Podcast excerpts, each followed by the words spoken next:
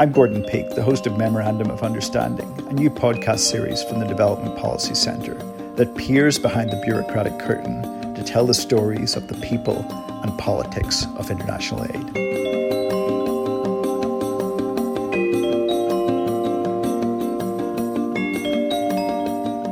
Anyone who researches, works in, or has an interest in aid knows that this type of work is much more complicated, complex, and interesting than the official version, which can sometimes feel like one big photo brochure about MOU signing ceremonies, openings of training programs, and launches of corporate plans and strategies.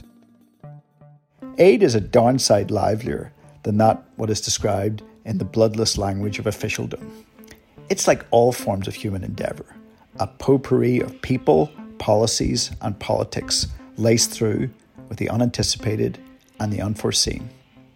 And we're aiming to capture some of that life, that texture, that density in this podcast.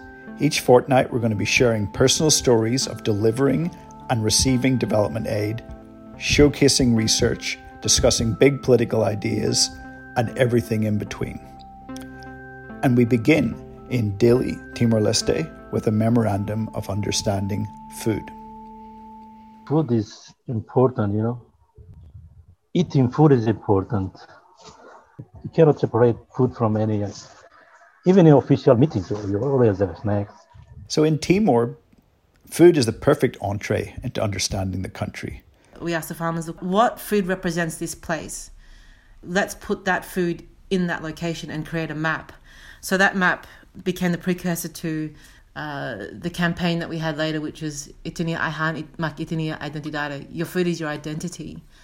We looked at Agora Food Studio, a restaurant set up by two slightly world weary aid workers who found that they could achieve more in setting up a place that celebrates East Timorese food and developing East Timorese chefs and restaurateurs than through all those reports that they'd previously been slaving over. In conflict, people say, put your guns down. And with working in the construction site, people say, put your tools down. For the development industry, there needs to be more opportunities to put your laptops down. And that's what this podcast plans to do to recreate the coffee shop, the lunchtime conversation, the type of natter that we have over drinks, the sort of conversation where we let our guard down and we talk about what's really on our minds and really in our hearts. Our first episode airs February the 1st, and you can find us wherever you get your podcasts. I've always wanted to say that.